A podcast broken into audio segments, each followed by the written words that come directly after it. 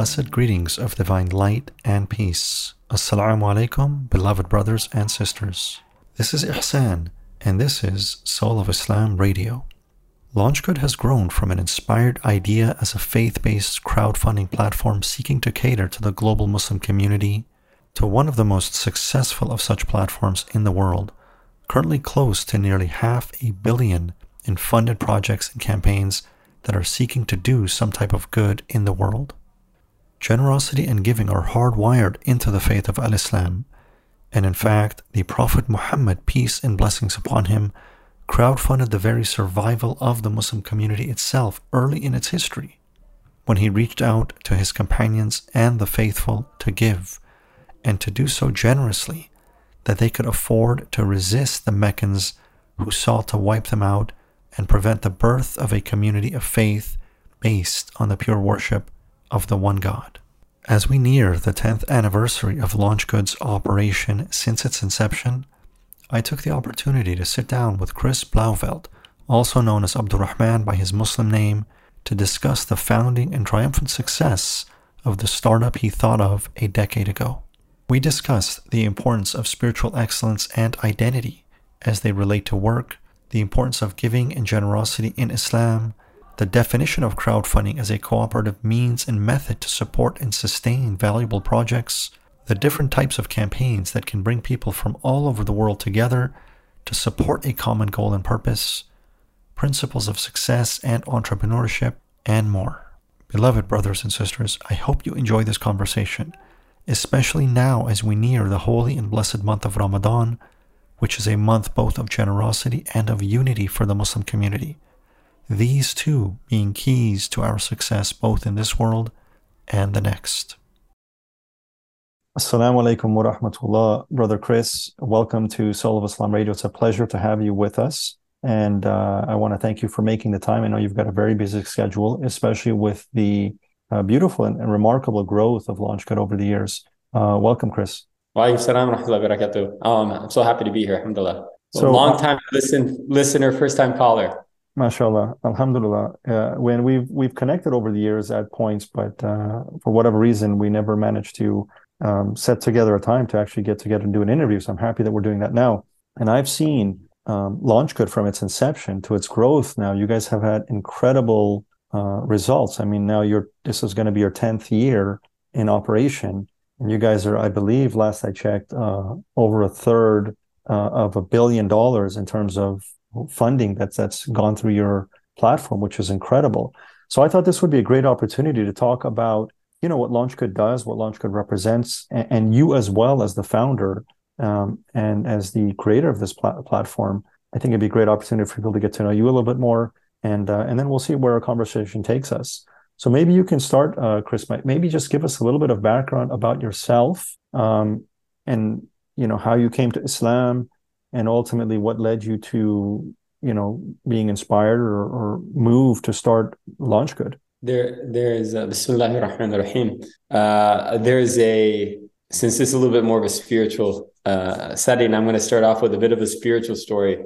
So I was born like my parents are white Americans, um, but my father he received a promotion that required him to move to Kuala Lumpur, uh, Malaysia. And the next year I was born. And my mother has a story which she's never told me. She's not Muslim like either, uh, but she's never told me. But I've, I've, I've overheard her say it to others that you know, as I was born, like the adhan's going off at the masjid next mm. to, you know, the hospital. And, you know, many years later, obviously I become Muslim. And then after college, I decided to go visit Malaysia and kind of rediscover my roots a bit.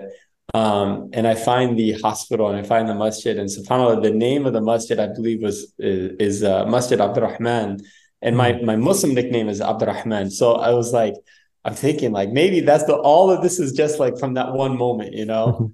um, but at least outwardly, you know, my journey is growing up mostly in New England, like uh, Northeast America uh, to a uh, like I'm a WASP, like a white Anglo-Saxon Protestant, growing up in that community.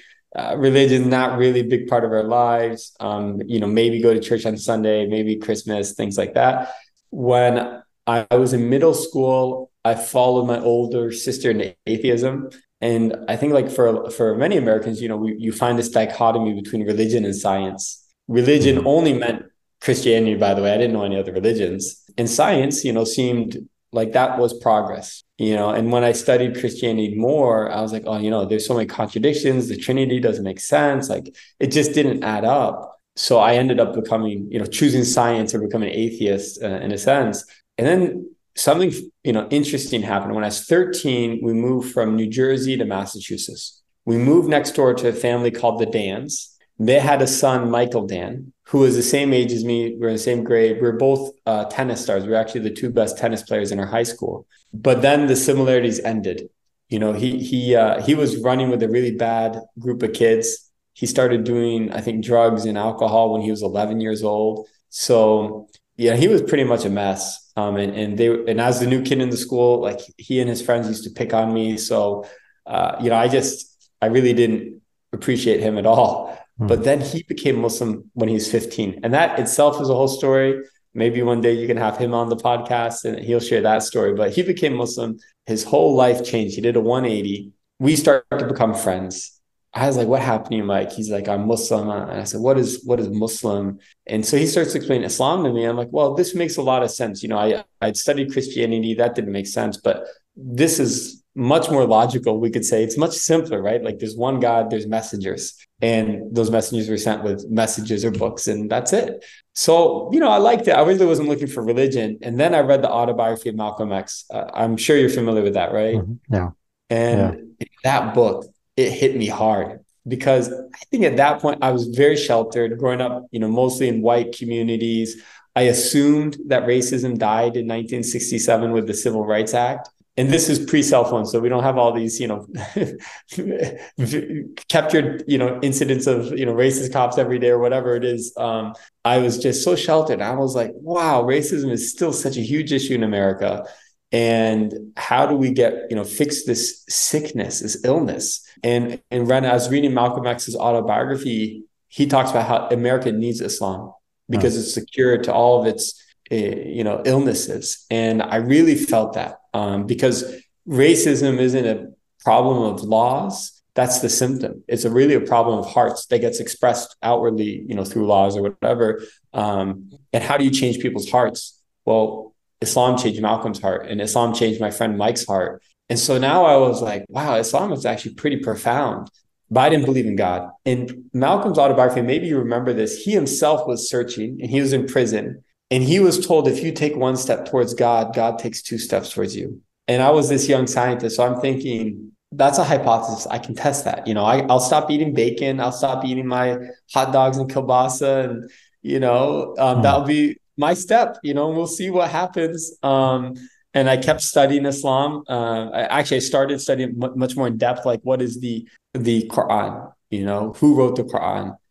surely it's not from God. Someone had to write the Quran. So I was, I was asking that, studying that. I, I, was dumbfounded. I was like, I could not figure out who wrote the Quran. You know, and then I started studying life of the Prophet Muhammad, peace upon him.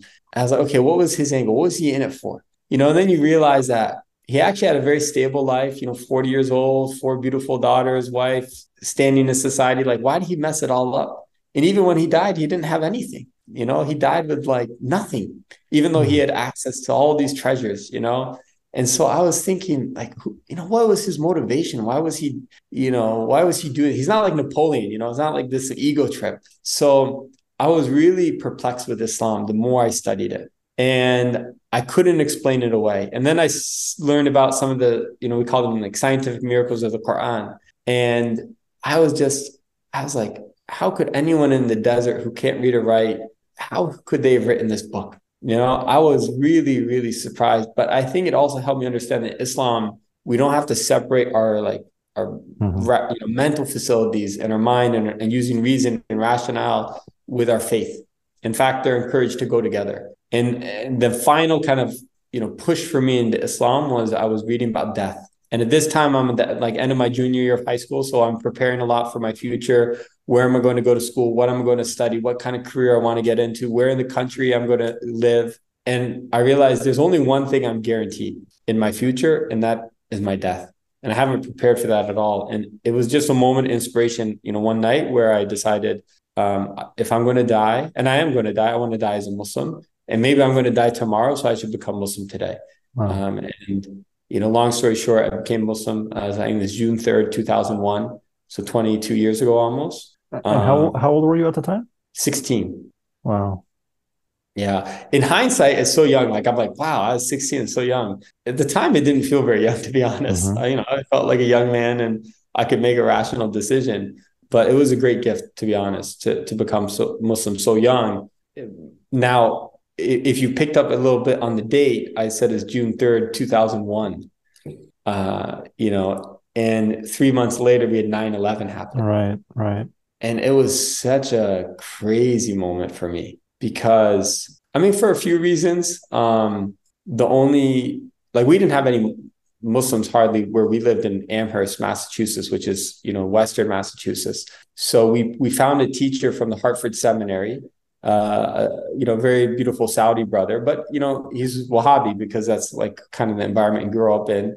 So that was our initial kind of flavor of Islam, you could say. Mm-hmm. Um, and so the 9-11 happens and it's a lot of Saudis doing it and the beard is so big. You know, like Osama bin Laden's beard is so big and he's quoting the Quran and Hadith and like you're a new Muslim, you don't know anything about Islam. Yeah. And you're just seeing like that looks like a sheikh. Like he looks like he knows what he's talking about. Is this what Islam is? Is this what I'm supposed to be doing? And it was really confusing for me, to be mm-hmm. honest. Um, I remember going over to Mike's house and just crying. And I was like, mm-hmm. I don't know what Islam is. Now, the, the, the big, big blessing for Mike and myself, we got to go to University of Michigan together in Ann Arbor. And we had, uh, you probably know Dr. Sherman Jackson and just so many other, you know, great yeah. kind of professors and, and community leaders and MSA and just families, masajid, etc., that helped me see, you know, what Islam really is and what it's really about. Um, you know, Habib Ali al-Jifri at that time, he came passed through Michigan, did a little tour. Mm. So, I, you know, we, we started getting exposed to more traditional Islam. We did the Rihla program with, you know, Hamza Yusuf and Zaid etc. And, you know, that set me off on my own journey around that time to learn a lot more about Islam, to, to know about Muslims. And, and I tra- I love traveling. So I traveled. I think you're in Turkey now, right?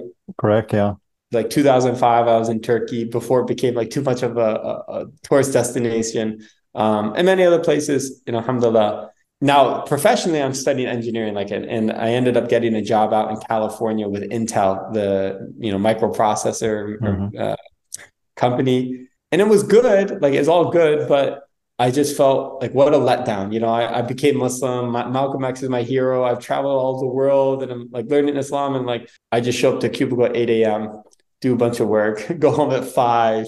You know, I'm like, is this what my like I'm 22? Like, is this what I'm supposed to be doing in my life? You know? And um I decided no, basically. Like I wasn't going to do this. Um and I went back. I, I uh you know, I'm gonna just kind of mix the story up a little bit to make it sure. flow better. It's not exactly how it happened, but that's okay. I'm like half Irish, so you you you got to throw in some Blarney to your story. But at, around this time, I was in Jordan studying Arabic at Qasid Institute. Uh, and do you know the brother Muhammad Mari? No, I don't recall. He's like one of the co-founders of Qasid Institute. But at that time when I met him, I'm like, man, this guy is the complete package. Like, I want to be like Muhammad because he was, you know, Harvard, Berkeley, you know, degrees, former McKinsey consultant, co-founded this amazing Arabic Institute, and you know, married, beautiful kids. His sheikh is there half the year in California, half of it in Amman. I'm like, man you're the you're the man. Like, how do I be like you? And he said, he gave me great advice. And I gave this to everybody. He said, spend your 20s learning as much as you can. And the challenge, the thing that most people do not do is when you get good at something, force yourself to do something else, you know, mm. because growth happens outside your comfort zones. Right. And and I really took that to heart. And he said, when you're in your 30s, it'll kind of come together. So my 20s, like, you know, I was at engineer Intel. I became a high school math teacher and basketball coach. Um, I helped start an Arabic institute called Fawaki uh, in America. Um, and then it's a very weird thing. I, my my light journey is all over the place, but then I became a film producer. We started a film company here in Detroit. We made a film that went to the Sundance Film Festival in 2010 called Bilal's Stand. Mm. That was a big deal getting to Sundance. Um, and uh, we needed money to finish the film off, and we turned to Kickstarter. So if those don't know, Kickstarter is one of the biggest and oldest crowdfunding platforms. Right. And we were the first Muslims to do a Kickstarter. And I fell in love with Kickstarter. I fell in love with crowdfunding. and I was thinking it'd be so cool if we had a Muslim Kickstarter. And so that was the kind of inspiration initially. Uh, I wasn't even trying to start it, to be honest with you, Ihsan. Like I was asking a lot of people all over, like, do you know anyone working on this? I'm I'm willing to help. Like I I didn't even need equity or anything. I just wanted to help get the idea live. Mm-hmm. And no one was working on it. And then I found one friend who was considering it. And I was like, I'm ready to go. Like, like I'm I'm ready to support you, etc. And then he's like, no, you know what? I did an analysis. Like, it's just not a good business idea. It's going to be like way too much work and not enough returns. And he's like, but you can do it if you want. And I was like, man, I'm good. I guess I have to do. Like, the only way it's going to come to life is if I if I take it on. Mm-hmm. Um, and in, in a sense, with entrepreneurship, ignorance is bliss because it's definitely been a labor of love. It's been super hard. Um, but alhamdulillah, like 10 years, we're 10 years in now to LaunchGood. I, I feel like I have the best job in the world and I wouldn't change anything in my life. Hmm, you know, even GoFundMe, like we had a meeting with um, the CEO of GoFundMe a few years ago, and they straight up asked us, "Would be would we be interested in selling?" Um, and that would be life changing money for sure, right? Right. Instantly, my answer is like, "Heck no, no way." Because money, money's just money. Then, Data, what are you going to do with it, right? Um, yeah, purposes, purposes, right? So, yeah, alhamdulillah. Uh, and, and that's grateful. amazing that's amazing because um, you know the the the challenge between purpose versus profit. It's a struggle that a lot of people have, and so uh, I mean, it, it seems to me like this idea uh, settled in your heart or was inspired in your heart was in your heart. And even though friends and others thought maybe it's not going to be a viable idea, you still felt like you've got to do this, like it has to be done. Somebody has to do this. Would you, yeah. would you agree with that? Yeah, absolutely. Because you know, I remember one time I, ta- I already mentioned I, I'd studied Arabic in Jordan. I remember one time I was in Jordan, I grabbed a taxi. You know, obviously I'm like a white American speaking Arabic, so the cab drivers always want to know what's my story, like what, why, you know, what are you doing here, and who are you? And um, I explained, you know, I'm American, Muslim, um, my story. And then when he found out I'm American, he starts going off, oh, America, Shaitan, Israel, you know, like like everything, right? and really upset. Uh, and rightfully so. We have terrible foreign policy, you know, in America. May God change it. Um, and we get to my destination, and there's a masjid there, and Maghrib was just starting. And I was like, I'm going to go in the mosque and pray Maghrib. Do you want to come with me? And he's like, You go pray. I'm going to have a smoke. And that was that that kind of mindset I found all over the Muslim world, which is like we have so many problems, and we're, we're very happy to talk about our problems, but we don't feel empowered hmm. to try to solve them in even if it's in the smallest ways and i find that antithetical to the teachings of the prophet muhammad oh. you know that said he said you know give charity even if it's half a day or if it's the day of judgment and you can plant a, a, a sapling plant it. Even though you'll never get to see it grow you know and it will never grow because of, of the situation. But is this idea of whatever good you can do you do as a muslim. And so with crowdfunding, with LaunchGood, like the real inspiration for me wasn't about the money. It was about if we had one place, a platform that showed so many Muslims around the world proactively, you know, trying to do their thing to make the world a little bit better. We have a storybook of inspiration that the next generation can feed off, and the next generation it grows and grows and grows organically. Um, and you know, alhamdulillah, I think that's exactly what we found with LaunchGood. You know, the the that is the story of LaunchGood. We I remember when we began in a whole month, we might get three, four campaigns. Right. You know, and I'd be and I'm pretty well connected guy. I'm like calling people and I'm trying to convince them, like, oh, you should do a crowdfunding campaign. They're like, what's that? Why would I do it? Now, you know, mashallah, it's it's second nature. And every day we have, you know, probably over a hundred people coming to the website to create fundraising campaigns for something. Um, mashallah. So it's uh yeah, alhamdulillah, you know, it's really LaunchGood is meant to be not a fundraising platform as much an inspiration platform. And I really did feel that this is what our community needs um, is is to speak to like lift up our own self-esteem. You know, right. it's been a rough hundred years, I would say. Yeah, absolutely. And hopefully it'll start to turn or it is starting to turn. When did you know with LaunchGood that this would this would survive, that this would be viable? that you guys would be able to was, see this through to success? Probably around three years in. Okay. Um, you know, I'm very blessed with my parents, especially uh, they're both entrepreneurs and successful entrepreneurs. And so my my mother, you know, she gave me advice that you have to give whatever business you're doing about three years to know whether it's going to work or not. Mm-hmm. So like the first year of our film business, it was great. We went to Sundance, we were making all this money, traveling the world, like we were big shots, you know. And it really seemed like it was we are going to turn this into a major studio. By year three, it was clearly like game over. Like we're done. Mm-hmm. You know, there's no more money and uh, different reasons. Like it wasn't going to keep going. And LaunchGood, it was like, I mean, I didn't even get paid the first three years. You know, so um, it was financially a struggle. But what we noticed is like every year our revenue was doubling. And, and I'm a math, you know, I used to be a math teacher. So I know the power of exponential growth that if you just keep doubling, eventually it's going to really, you know, kind of take off. Mm-hmm. And we saw that around three year three. Um, you know, our revenue started to really uh, hit this growth factor where we could start to pay people. Um, you know, because up to that point, other than our developers, almost everybody at LaunchGood was a volunteer. And we tried to raise money from Silicon Valley. We totally failed. We tried twice to do that. We, we couldn't raise any money for our company. Nobody thought it was going to work. But uh, you know, alhamdulillah, we, yeah, say around year three, it was like, okay, no, this is going to work. And today, you know, today we have like about 100 employees and, um, you know, across the world, you know, all paid part-time and full-time. And so um, it, it is working, alhamdulillah. What would you say, Brother Chris, in terms of so you've traveled the Muslim world, you've interacted with a lot of people, like the gentleman you mentioned, right? The cab driver, and he's complaining about America and all of its problems and foreign policy. And then instead of going into the mosque to pray and turn towards Allah, uh, then the alternative is just to hang out and smoke a cigarette. So on the one hand, there's let's say disgruntlement or dissatisfaction with the state of the affairs of the world, and then and then there's the question of faith, and and then turning towards faith to actually move towards some sort of positive outcome or a solution. What would you say in terms of your experience throughout the Muslim world and also with with the work that you guys are doing about the importance of let's say leaning first and foremost and turning towards faith as for guidance for inspiration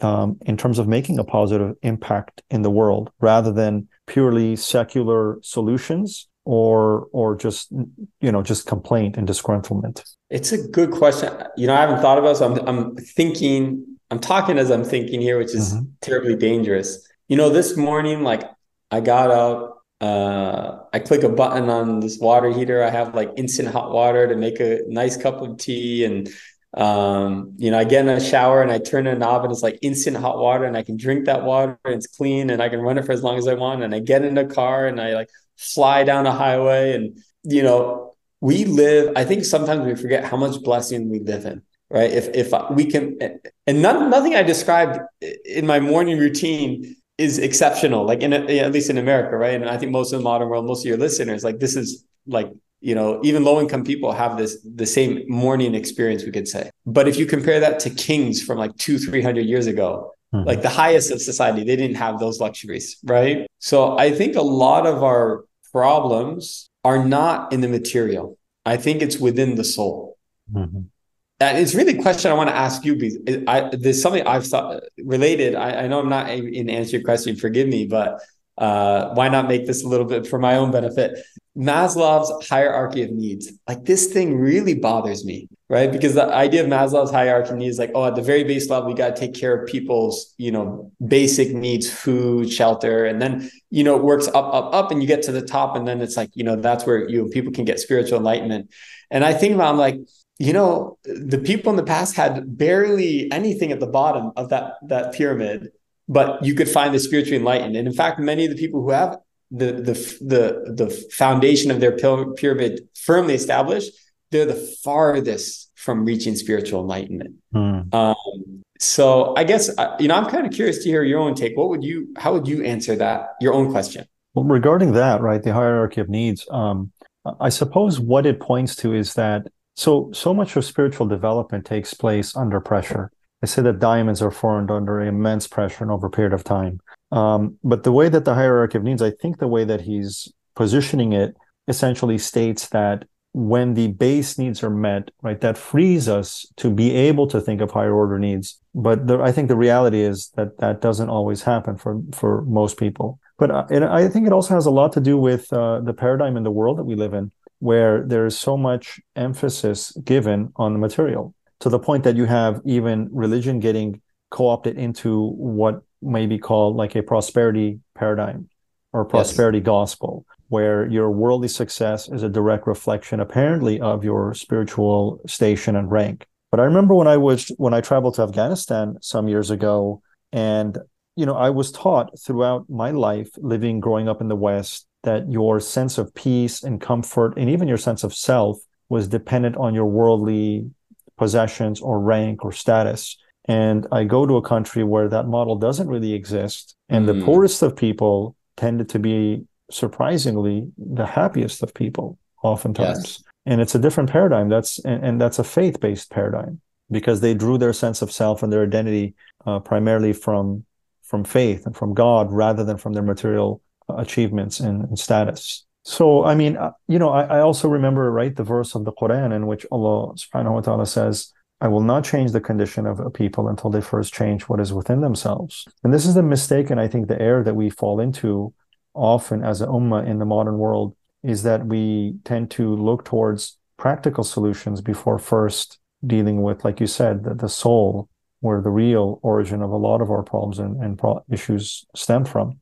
So, I mean, that's been my observation, and I was kind of wondering, right, if you've if you agreed with that, and if that's something that you've seen as well. Yeah, I mean, I would I would definitely agree with that, and um, th- that's where I think when you talk about, you know, could we find faith inspired solutions to the problems of the world? Absolutely, but but less the second, like less the material problems, or more these, you know, the, like the mental health crisis we're facing, which mm-hmm. is it's serious. You know, like so many people are unhappy today. Yeah. You know, so many people feel disconnected. And um, you know, like I'm very active on Twitter. It's fascinating.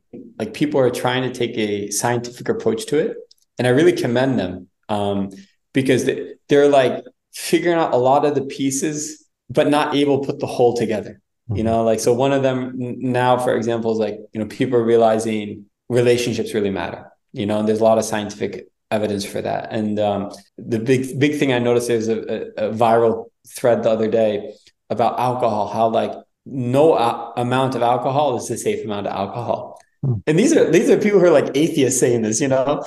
And, and it's like okay, like they're getting the pieces bit by bit, you know. They're they're getting these pieces, but th- they don't see like Islam has it all together as one hmm. package, you know. I'd even seen an article some years ago, um, and I've got to find it which said that the the bulk of our financial economic problems in the country would be solved if just the wealthy donated two and a half percent of their wealth for yeah. and gave that in taxes because the wealth don't the wealthy typically don't pay anything in taxes but this would have been a tax on like actual you know uh, sustained wealth and I mean, yeah you know i actually did a whole like mathematical model of this when i was a, a, math teacher because i was you know i was single i didn't have kids so i had time hmm. so after school I, I was working on this and i was like how much would it take to replace our tax revenue if we got rid of the income tax in America and replaced it with wealth tax? And it was almost like exactly two and a half percent. I think even less. I think wow. it was like two percent. Wow. And if you ask me, like, would I rather pay two percent on my wealth or you know twenty five percent on my income? Like, yeah, definitely take two percent of my wealth. You know, um, mm-hmm. much more manageable. Um, much more fair. Much more fair. And, and from people- an economic standpoint, it's it makes sense. You don't want to you know, t- uh, taxes are a penalty that um, influence behavior. It de-incentivizes mm-hmm. something, right? right? And so if you tax income, you de-incentivize earning, which is the opposite of what you want to do in an economy. But if you tax wealth, you de-incentivize hoarding, which is a great thing to do. Mm, wow. And for people that don't that don't may not know, right, two and a half percent is is the amount of zakat that is required as a pillar of Islam. So it's like a very specific and uh, perfect, apparently, number that even now, like you said, scientists will say this is what should be happening.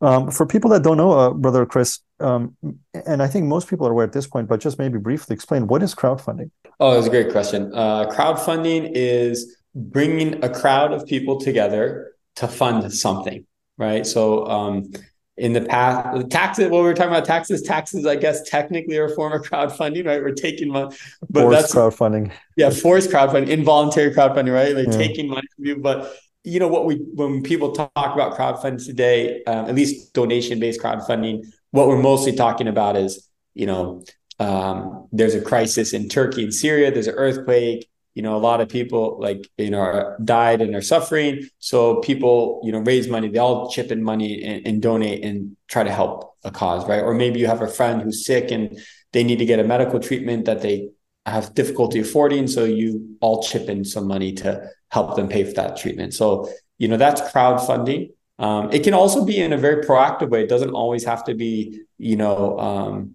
sad circumstances that lead right. to it. Um, so we have over, I think, in, in, your neck of the woods. Are you in Istanbul now? No, I'm actually in the south at the moment. In, the south, but yeah. uh, I, I, think you probably know Sidi Harun Sugic, right? Oh yes, yeah. In fact, we had him on the podcast uh, just uh, last year. Oh, mashallah. So I'm sure he talked about his book series, Exemplars. You know, mm-hmm. yeah, that was the um, topic. It, that was the topic. That's what I figured. Yep. Actually, I think I remember seeing that now. Um, you know, that was crowdfunding on LaunchGood, right? Whereas this, they want him and uh, Sidi Peter Abdullah Azim Sanders, they want to put together this, uh, you know, we could say mini biographies of just incredible Muslim uh, saints from recent history, but it costs money. This stuff, yeah. you know, you got to pay people to write the stories, to edit the stories, to put together the book, to manufacture the book, to ship the book. Like it's a lot of, you know, these things aren't free. Um, and they did a crowdfunding campaign on LaunchGood that raised, you know, over eighty thousand dollars, alhamdulillah, which you know played a big part in, in bringing that series to life. So crowdfunding can be used a lot of ways, but mm-hmm. its essence is bringing together a group of people to fund something. What a brilliant platform to to make things like this possible. So over your time with LaunchGood, what are some of the um, what are some of your favorite crowdfunding uh, programs that have that have been done? and what have been maybe some of the most interesting? You know, it used to be so easy for me to answer this mm. in the hmm. early days of LaunchGood because in the for years one, two, three, every single campaign, I either coached it or my co-founder Amany Killawi, she coached it. So we knew everybody, we knew every campaign. Like it was very intimate for us.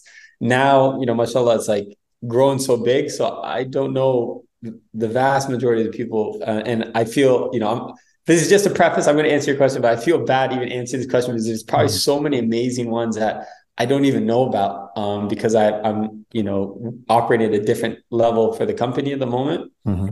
But I will say, you know, there, there's um, so definitely, you know, the exemplars, and I would say even before that, the meetings with mountains book by Peter Sanders. Right. Yeah. In fact, I met you. I saw you at the book launch for that in in Detroit at the time. That's, that's right. Where, yes. That's where we last connected. Yeah. That's right. Um, you know, that was just like so humbling for me because this is somebody who spent their life, you know, like in, in that case, Peter Sanders, 50 years or so photographing these people. And this is his kind of penultimate work. And he's relying on us to bring it to life. And he's really, you know, at that point, like he's really worried, like, like, oh, he needs at least 50,000 pounds, I think it was. And he's thinking, that's so much. Like, there's no way. Now, how are we going to do this? And alhamdulillah it's i know it's not a lot you know for someone with that sort of reputation in the community. And we're able to help fund it. So we do one small thing and we get to be part of a historic project. Hmm. um, and we've had so many of those. I, I think meetings with mountains is one great example. The other ones you know it's kind of inspired by tragedy which is always sad. There are two that come to mind. Uh, one is just recently with the turkey response so, um, you know, a terrible, terrible earthquake in Turkey. And um, right away, my team, eh, you know, and I think it happened. I mean, you were there. I, I mean, you must have felt it, right? Fortunately, I was just outside of the um, affected area. Uh-huh. So where, where, I am now is not on the fault line. Um, so fortunately, I mean, I'm I'm only a few hundred miles away from from the place, but you know where I am didn't get hit directly. But but we, like, well, we experienced it you know, of course, just in the environment in terms of people and the reaction and the losses. And it, it happened, what was it like Fajr time or something on a Monday yeah, morning? Yeah. So I was asleep. You know, this was like our Sunday night. But because we have a global team, you know, we have people in the UK and Turkey and Lebanon and Malaysia, Australia, etc. We're asleep. The earthquake happens. My team immediately puts together, starts putting together an effort um, to respond to this, right? And we don't do any of the work ourselves. We're just the medium that people, you know, use. So um, they start connecting with charities, they start connecting with influencers, people start raising money. And I wake up and it's Fajr time, and already, you know, um, there's multiple campaigns, thousands of dollars raised. And uh, it ended up, I think right now we're almost at $10 million raised through hundreds of various efforts across the world mm. to raise money, you know, for the victims and and, and uh, the rebuild over there in Turkey, um, including some really like, you know, cool influencers. And, and that's, you know, beautiful to see that you have like the Ertugrul actor Engin using LaunchGood to raise money, you know, to, to, to lend his name to try to help raise mm-hmm. support for this. And so um, it's a terrible incident. Um, we can't prevent that, but I'm very inspired to see that, you know, our team is at least, you know, uh, able to do that, like come together, move really fast and help immediately uh, empower the community to start raising, you know, funds to support the relief effort. Um, so that was like yeah. a very recent one that, that comes to mind as well. MashaAllah. You know, I think one of the questions that comes up um, for people when they are presented with an opportunity to donate or support to a crowdfunding campaign is is this legitimate? And I'm wondering if um, there are things in place structurally with, like, for example, a crowdfunding platform like LaunchGood that helps to reduce or mitigate that risk. Um, and any advice you can give just on that topic for people that that again are might be hesitant to to contribute to a crowdfunding campaign? Yeah, it's a, it's a really good question. So there's uh, the first thing I would say about this is like you should only give to something that you trust, mm-hmm. Right? So if you see a stranger raising money on the internet, I, you know, no matter how good the story is, don't just assume it's true, right? Um, uh, we've seen at least on like uh, sometimes on other platforms GoFundMe these like really incredible stories, and then it turns out the whole thing was like a fraud. Um, so you should always only trust like donate to those things you trust. If it's by an organization or people you trust, or if you have a friend, let's say sharing it, you could ask them like, why do you know? Are you sure this is legit? When it comes to LaunchGood itself, um, we actually have to be super strict. So even with Turkey, I mean, this was really sad in a way um, for me personally, but probably half of the charities that were trying to fundraise for Turkey, we had to reject. And the reason we had to reject them is, um, in a lot of cases, they're small charities, they're on the ground, they're doing really good work, but they don't have the documentation, the audits, the proof of execution of funds, etc., that meet the standard of our compliance team. And their one bad apple could get us completely shut down as a platform. Right. Um, and so we do have to be extra strict on launching. Now, the plus side of that is if you're a donor, I would have a lot of confidence donating on donating on LaunchGood because I, I know how strict we are. Um, even recently, like Imam Zaid he's supporting uh, this brother in Puerto Rico, and um, my compliance team was asking for all this document you know, receipts and stuff to show that the thing that he's this brother in Puerto Rico needs you know assistance with is real. And Imam Zaid's like, wait, I'm not like, you know, I'm not like enough of a kind of witness, you know? And I'm like, okay, like, guys, we can trust Imam Zaid, you know, inshallah, let, let's, let's not maybe be as strict with this one. But I know my, my team is very uh, strict. We do make exceptions. Like if it's the first time, sometimes we'll be like, okay, we'll let you raise money now. But before we're going to let you come back a second time, you got to prove that you actually use the money we you raised through LaunchGood the first time. Okay. Um, yeah. Yeah. But I will say all of that said, I'm this is a controversial take. I don't believe our religion, and I could be totally wrong, so please interject. Um, I don't believe our religion actually teaches us to worry too much about the impact and follow through of our charity. Yeah. Because it's the act, the actual act of giving itself is the charity. You know, like Aisha radiallahu anha, you know, she would perfume her coins Hmm. before she would give her sadaqah. Like it's not, she doesn't, it's like who, it doesn't even matter who that person asking money is. It's like, this is a gift I'm giving to God. You're just a means for that. And there's one of the stories, I believe, from the children of Israel of, you know, a, a man who intended to give charity. And I'm just going to make it quick, but like, you know, one night he goes out and gives it to a man. Turns out it, was a thief. So the next night he gives out to this woman. Turns out she was a prostitute. Third night he goes out, gives it to a really old man and it turns out he's actually the wealthiest man in town. And he feels like such an idiot. Like I'm trying to give charity and I keep giving it to the wrong people. And then the angel comes and tells him, you know, actually the charity you gave to a thief got him to stop his thievery. And the charity you gave to prostitute, you know, she's just doing that to support her family. Now she was able to leave that. And the charity you gave to the rich man, he he's richer than you. And he felt ashamed And now he's giving so much charity because of your act. So sometimes, mm. you know, we do things and we're like so focused on impact. You know, imagine if someone, you, you know, charity gave you donor play. Oh yeah, donation you gave, um, it funded a brothel. Right? He'd be like, what? No, like, you know, like, like the opposite of what I'm doing with charity. But you know, the, it's the act of giving itself, which is the mm-hmm. real uh, yeah. virtue and value of the charity that we give. Right, and I'm glad you mentioned that too, because a lot of times we uh, we may slip into feeling that we have to judge and make a make a judgment call on whether something is valid or not valid, whether it's deserving or not. And my teachers have always emphasized it's not our concern for the most part. I mean, if something is blatantly obvious, of course, right, common sense. But for the most part, like you said, right, it, the intention is to give for the sake of Allah, and that's our portion. And you're fulfilling then, you know, the incentive to to give in charity. And that is what Allah is pleased with. So I, I, would 100% agree with you in that. So what are some ways that people can use crowdfunding or what are some, you know, various examples of different crowdfunding campaigns? Right. One would be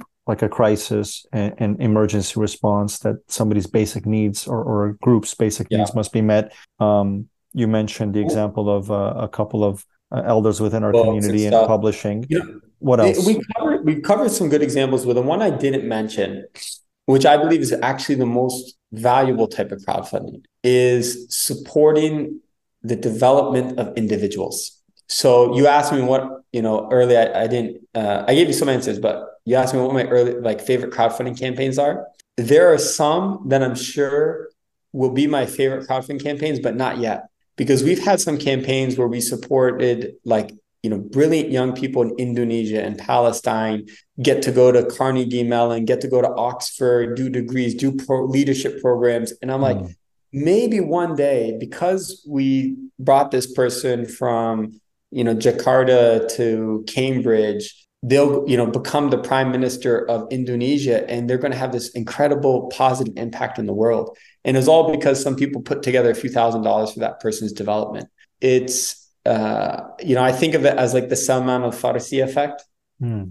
right? That we know the companion, uh, there's companion of Prophet Muhammad, peace be upon him, his name is Salman al Farsi, Salman the Persian. And he was a slave. He was a slave in Medina. No family connections, no, no intrinsic value. You know, if you think about what is his value outwardly to community, it just seems like no value there. And the Prophet ﷺ actually crowdfunded with his companions to get the money to free him and you might think, oh, there's so many better ways we can use the the uh, community resources. You know, Masjid Nabawi never even had a, a, full roof.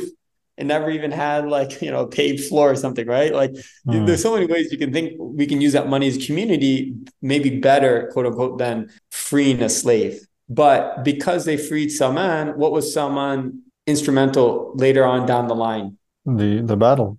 Battle of the Trench. Yeah. You know, the largest army ever assembled in history of Arabia came to wipe out Islam in Medina. And it was this freed slave that had the strategy to free, you know, save the Muslims. Inshallah. And so I think about that a lot, you know, even myself as a convert. There were just a couple of things in my life, very small, that made a very big difference. You know, I think one of them studying Arabic in Jordan that summer. Alhamdulillah, mashallah, I got a scholarship. You know, if I didn't get that scholarship, there's no way I could have afforded it um, and then doing the Rehla program. And I literally used like every dollar I'd saved up from odd summer jobs for like two, three years to be able to pay for that. But those two, you know, incident program, like things changed my life. Yeah. Um, and, and making Hajj, uh, I'd add that. Like I made Hajj in 2009. And I, I think a lot of the work I do today is a result of the du'as at that Hajj. And so these are small things like a few thousand dollars each that um, have set me up for success. And inshallah, that's a success that the community, the global Muslim community gets to share in. And that's what I would love to see more on LaunchGood. Like if there's one thing I'd love to see a lot more on LaunchGood is individuals going out there and raising money to help, you know, prepare uh, or, or, set up for success yeah. in the future generation. Inshallah. Just individuals, just on a practical level. I mean, if we looked at it, that investment in Sayyidina Salman al-Farsi, or the anh, I mean, it turned out to be the best investment possibly because he helped to save the Muslim community at that point. If they hadn't dug the ditch based on his suggestion, and would the Ummah have survived even? So exactly. that's a that's a great example. Um, and I'm, I'm I'm actually really happy to hear this this idea too, right? This idea to invest in in individuals even. So yeah. I've seen some things coming along the lines of right investments because you know the reality is right sacred knowledge studying knowledge even is not an easy task. It's not an easy endeavor let alone being employed once you've devoted you know four six eight years or, or more to that. It's very difficult to you know take care of your family at that point oftentimes especially in the western world or maybe anywhere now. So that's a that's a great um you know opportunity as well for people to to support the those who will hopefully god willing inshallah help preserve this religion in the world. And it, it's such an honor for us supporting them too right i think there's mm-hmm. a, a, you know better than me but a story um, or hadith with the prophet muhammad where there's two brothers maybe one of them was spending his time studying with the prophet and the other was working in the marketplace so he could earn money to subsidize his brother mm-hmm. to study you know and it's like the the one who's doing that gets the full reward of, of the one that's studied too, or is even better in a way. So yeah. we all have a role to play, but you know, without you know, this the Prophet said, sure. you know, the uh, scholars are the inheritors of the Prophet. You know, and so if we don't support sacred knowledge and those studying, then what what, what do we even have left? Hmm. That's amazing because a lot of times, right, people will wish or, or have or, or wonder, right, in terms of the work that they're doing, that if it's valuable, versus let's say becoming a student of knowledge and and following that path they're having to deal with the real the, the practical world more so. And um and that's a great example too that you shared because if they're able to then fund and support the the faith the religion uh, goodness piety righteousness in the world they're getting the reward of that. So one of you know our sheikh would often point to the example of uh, Abu Bakr as-Siddiq. One of the reasons he had such a high rank is because he gave so much to in terms of his wealth just to fund the survival of the Islamic Ummah and the survival of the Prophet and so on.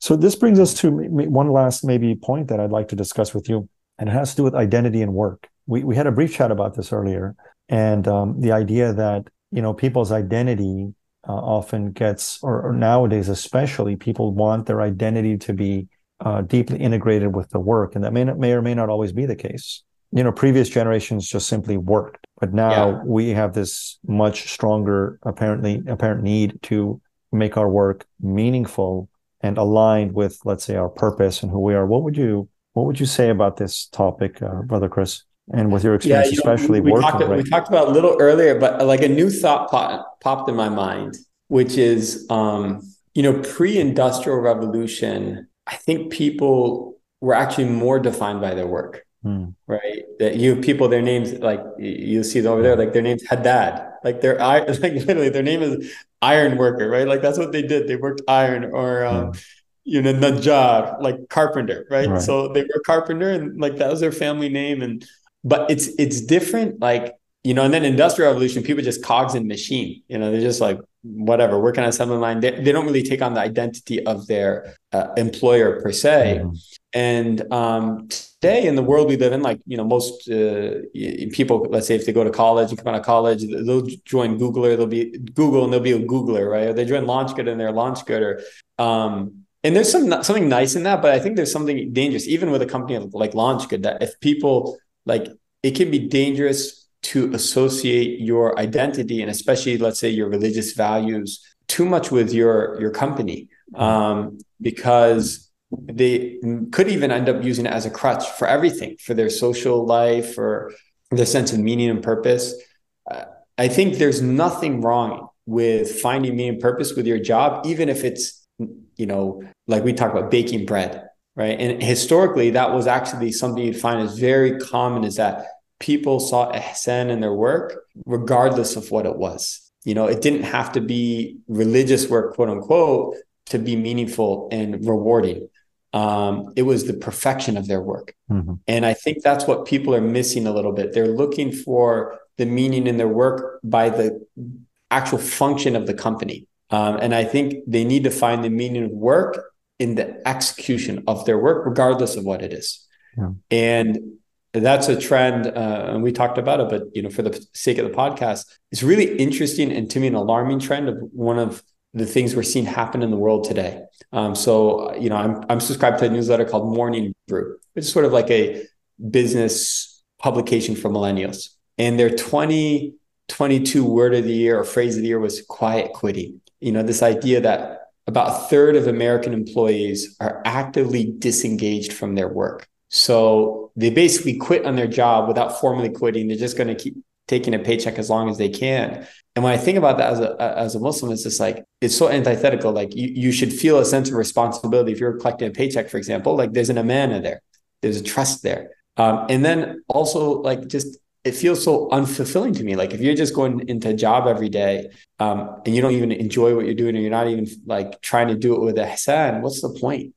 Mm-hmm. You know, your life is, um, you know, the way you act in your work is going to affect how the rest of your life is. Yeah. And the thing that I love about, you know, so many of these stories of of old, we could say, you know, that um, and it's not even old, like probably where you live, like you you can see it in, in front of you is that people have very basic jobs, but they really care about the work that they do. Mm-hmm. the the the the image that's coming to my head, I remember my um my one of my Moroccan teachers talk, talking about the leather workers in Fez. You know, have you ever visited where they make the leather in Fez? I haven't.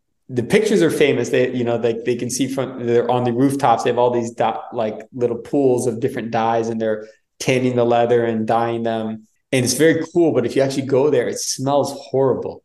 Have you heard hmm. about this? Or do you know what I'm talking about? No, no. Oh, it smells really, really bad because the way they break down the the leather hide is with um, basically like I think pigeon uh, droppings, right? Uh-huh. Like the, the the the poop from birds is it has acidity that's able to soften the hide and stuff. So it smells really really bad. In fact, when you go up there, they give you like a chunk of nana, like mint, and you're supposed to hold it under your nose, otherwise you can't tolerate it. Um, so it looks really cool. It smells really bad. But the people that work there and they're spending all day like in this, you know, bird poop soup. Um, at the end of it, like they go to the hammam, they scrub themselves down, they put on the etter, they put on the nice clothes, and you have no idea they just spent their whole day working in like effectively garbage mm. because they're doing it with ihsan. Um, and that's something that I think it doesn't matter what you're doing. You, you could be working at LaunchGood, you could be working at you know your your local garbage collecting agency but um, if you do your work with ihsan you find that ihsan in, in the process of your work you will find ihsan in your life MashaAllah. that's beautifully said uh, and probably a good place for us to to end here too because you know the way that the prophet of allah described the religion in the hadith of jibril that there is this understanding of islam at the level of islam which are the pillars and then iman which are the beliefs but ultimately aspiring to this maqam al ihsan, which is what I would translate as excellence or spiritual excellence, in which one is always aware of the presence of God. And so he's always with us, right? And so it's it's the work that we do. If we bring that ihsan into it, as and I've actually made a few videos on this, um, it becomes a form of worship. It becomes a form yes. of respect to Allah that this is the means through which He is providing us our sustenance, something He's given to us. And I've remarked on this since I've been in Turkey because I've noticed in, in the US, for example, because it's primarily often the, the psychology is profit driven in a lot of the things that people do. I've noticed that once a business becomes successful and then it, it grows and it ex- duplicates or franchises, and you just see the quality, you know, rapidly diminishing um, as they open up more stores or more branches or more chains. And um, the interest isn't there to maintain the level of excellence, right? because now it's become part of this machine operating system that is just yes. designed to churn out income. Whereas I see here, y- you can go to places often years later and the quality is the same. They still maintain their quality. Mm-hmm. You know, there's still the love in what they do. Right. And so that's what makes the difference ultimately.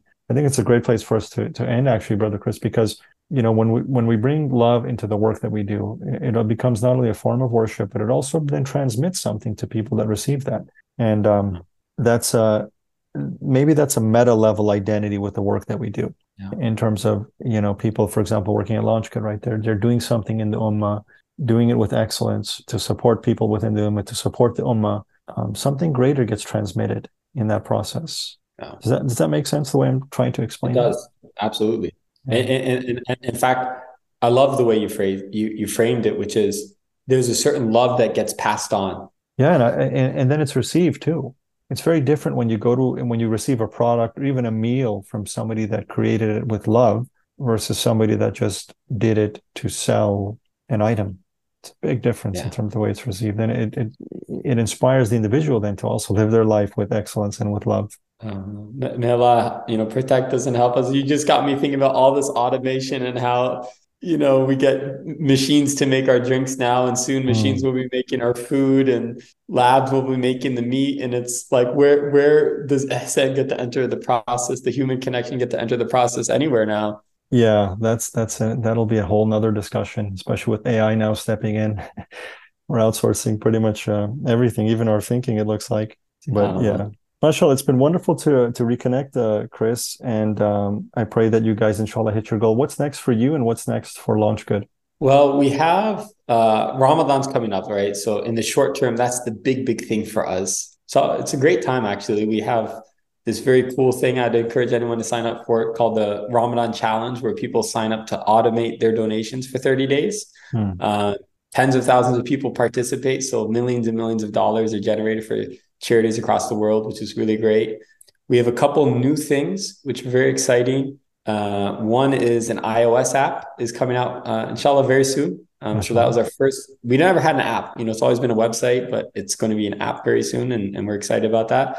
Um, and then the other thing, which is live now, people can check it out, is called Give With. Uh, givewith.launchgood.com.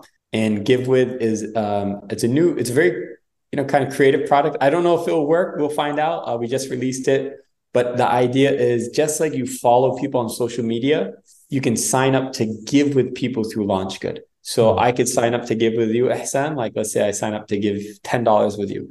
Um, that means anytime you're making a donation on LaunchGood, you can add ten dollars from me if you choose. Um, and Like a matching uh, so- donation.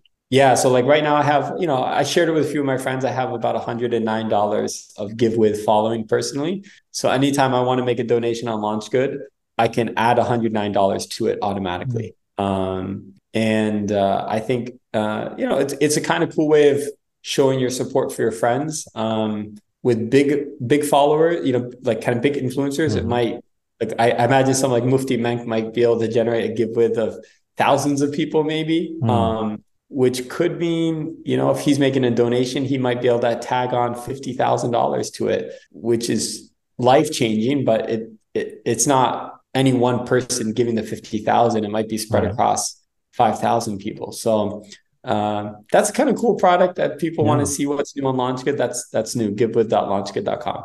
That's a great idea, especially when you have people with large followings and that people trust them and what they do.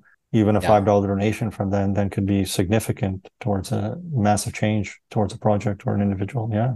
Absolutely, absolutely. And you know, the more I think we work together as a community, the more we will be successful. Yeah. You know, I think that hadith that God is with the group. Uh, Allah, Allah ma'al jama'ah. You know, God is Yeah. with the group, and we have to be a group. Like if we don't, if we're not a group, then God's not with us. You know, I think that's Right. a, another meaning to that. Mashallah. And, and again, much success, more success to you guys because I see you as a force for um, encouraging positivity and unity within the ummah, right? And moving people towards excellence, to to be open hearted, to be generous, which are core principles of our faith and religion. May Allah grant you. you guys success and inshallah you meet your goals and your targets. I mean, You know, and, and the beautiful thing I think also with what you're doing, Brother Chris, is that your goals directly translate into the amount of benefit that that this people in the ummah will actually experience. So may Allah grant you guys much more success. I mean, I mean, thank you so much. Thank you as well, inshallah. And uh, where can people find you? Launchgood.com. Any other links? Launchgood.com. And uh, personally, I'm pretty active on Twitter. So if you go on Twitter, if I'm at AR Blauvelt. Um, AR is for Abdurrahman. So AR Blauvelt uh, at Twitter. And uh, otherwise on LaunchGood. And, you know, we have an amazing team in LaunchGood. Like they're all over the world. Um, if we could ever help somebody, you know, especially start a fundraiser, you just go to our website. You'll find a little chat button. We're going to take care of you. It'll be really a great, great experience, inshallah. Wonderful. Jazakallah khairun, Sayyidi Abdul Hayyak. And inshallah ta'ala, inshallah, hopefully we'll reconnect at some point for another conversation, follow up. Inshallah. All right. Assalamu alaikum wa rahmatullah. Wa alaikum salam wa rahmatullahi wa barakatuh. I pray that you enjoyed and benefited from this discussion and episode on Soul of Islam Radio. To help us continue to bring you these meaningful conversations regarding spiritual development and faith, do us a favor and give us a positive review wherever you happen to be listening to this podcast. And if you can think of at least one person who may benefit from this content, share this episode with them. To learn more about LaunchGood and with God's will and light, find a campaign that aligns with your values and that you could contribute to for the sake and pleasure of Allah Almighty, or to learn how to start a crowdfunding campaign of your own, head over to launchgood.com for more information and to become part of the New Muslim Project. To further connect with me and to continue the conversation, please visit us at soulofislamradio.com. With the will and grace of God, I look forward to connecting with you soon. To your divine and eternal success.